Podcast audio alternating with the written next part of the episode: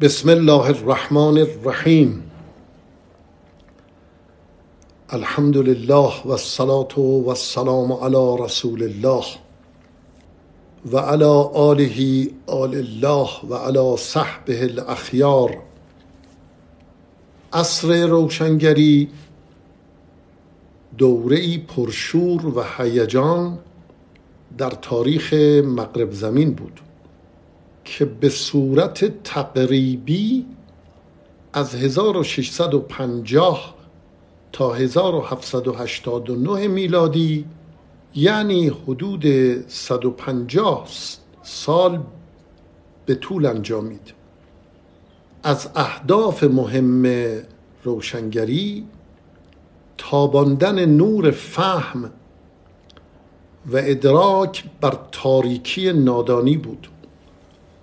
این جمله میان نویسندگان مشهور است که می‌گویند گهواره عصر روشنگری انگلستان بود و سرزمین بالندگی برای روشنگری فرانسه بود.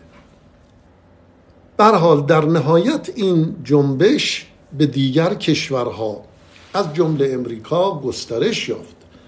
در انگلستان و فرانسه و حتی اروپا متوقف نشد. کوششگران روشنگری هم فیلسوفان تجددگرا بودند و هم اندیشوران دانش الهیات و هم ادیبان بودند شاعران بودند خطیبان بودند همه بودند. اما به نظر ما دانش حقوق در این میانه نقش حساستری رو ایفا می کرد چرا؟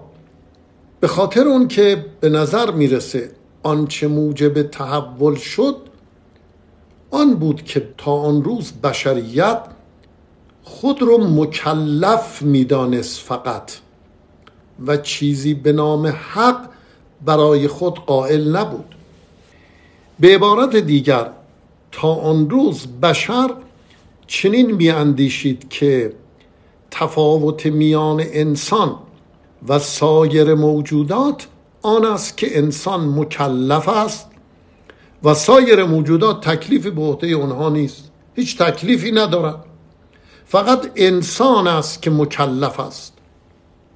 انسان برای تمام جزئیات زندگی خود مکلف به اطاعت بیچون و چرا؟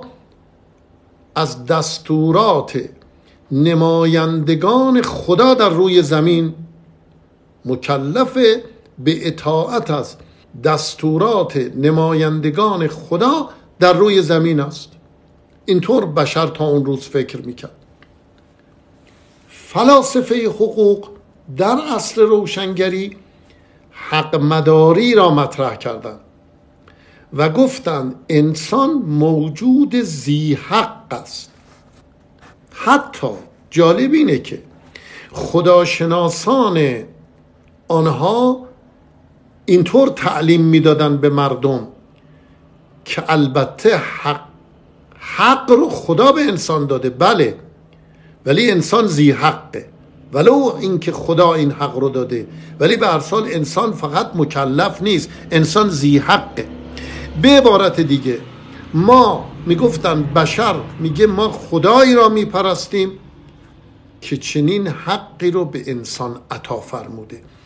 این معلمین فلاسفه حقوق اینطور به مردم متدین اونها که خودشون سکولار نبودن و ملحد نبودن و معتقد به خدا بودن الهیاتی بودن الهی بودن باز هم همین عقیده رو داشتن. گفتن ما خدایی را میپرستیم که چنین حقی رو به انسان عطا فرموده است. در سایه اندیشه حق مداری انواع و اقسام مختلف حق برای انسان ها مطرح شد. حق آزادی حق تعیین سرنوشت و و و دیگه حالا من تو مباحث آینده خواهید دید. موضوع جدایی دین از سیاست هم یکی از شعون حق آزادی و تعیین سرنوشت بود. کانت فیلسوف معروف آلمانی برای روشنگری تعریفی داره خیلی جالبه. میگه عبارت هست از روشنگری عبارت هست از خروج آدمی از نابالغی به تقصیر خیشتن خود. خروج آدمی از نابالغی به تقصیر خیشتن خود. یعنی خروج آدمی از نابالغیش که به تقصیر خیشتن از چی؟ از خودش خارج بشه. اینجور تعریف می‌کنه. نابالغی هم میگه عبارت است از ناتوانی در بکار گرفتن فهم خیشتن بدون هدایت دیگری. کانت اینطور نابالغی رو تعریف کرد. به اعتقاد کانت خوداندیشیدن اصل بنیادین روشنگری است. از تعریف کانت این برمیاد که او کانت تفکر مستقل و پویا را اساس روشنگری می‌داند. از تاریخ این نکته رو عرض بکنم. از نظر تاریخی آغاز عصر روشنگری همونطور که گفتیم 1650 میلادی است. این تاریخ مطابق است با 1029 خورشیدی اسلامی. یعنی دقیقا دوران صفویه در ایران و دوران امپراتوری عثمانی در کشورهای اسلامی.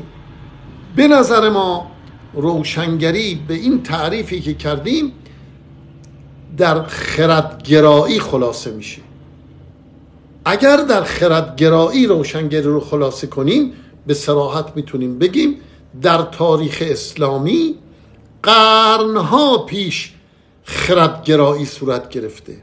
هرچند که فراز و نشیب های بسیاری داشته و کماکان هم دارد. هنوزم این نشیب و فراز هست. ما در این درس هایی که در آینده خدمتون تقدیم می‌کنیم نخست می‌پردازیم به اون چی که در مغرب زمین رخ داده و اونو به نحو خلاصه اشاره می‌کنیم. و سپس بعد از این مطلب به ماجرای تحولات فکری و خردگرایی در عالم اسلام سر می‌زنیم. ضمنا باید به عذرتون برسانم که چون زمان کلاس ها گاه ممتد و طولانی است و برای شنوندگان ممل و خست و کننده ممکنه باشه عرضه مباحث به صورت تقطیعی و پادکستی انجام خواهد شد. ما امیدواریم که مورد توجه ارباب نظر و اهل پژوهش قرار بگیرد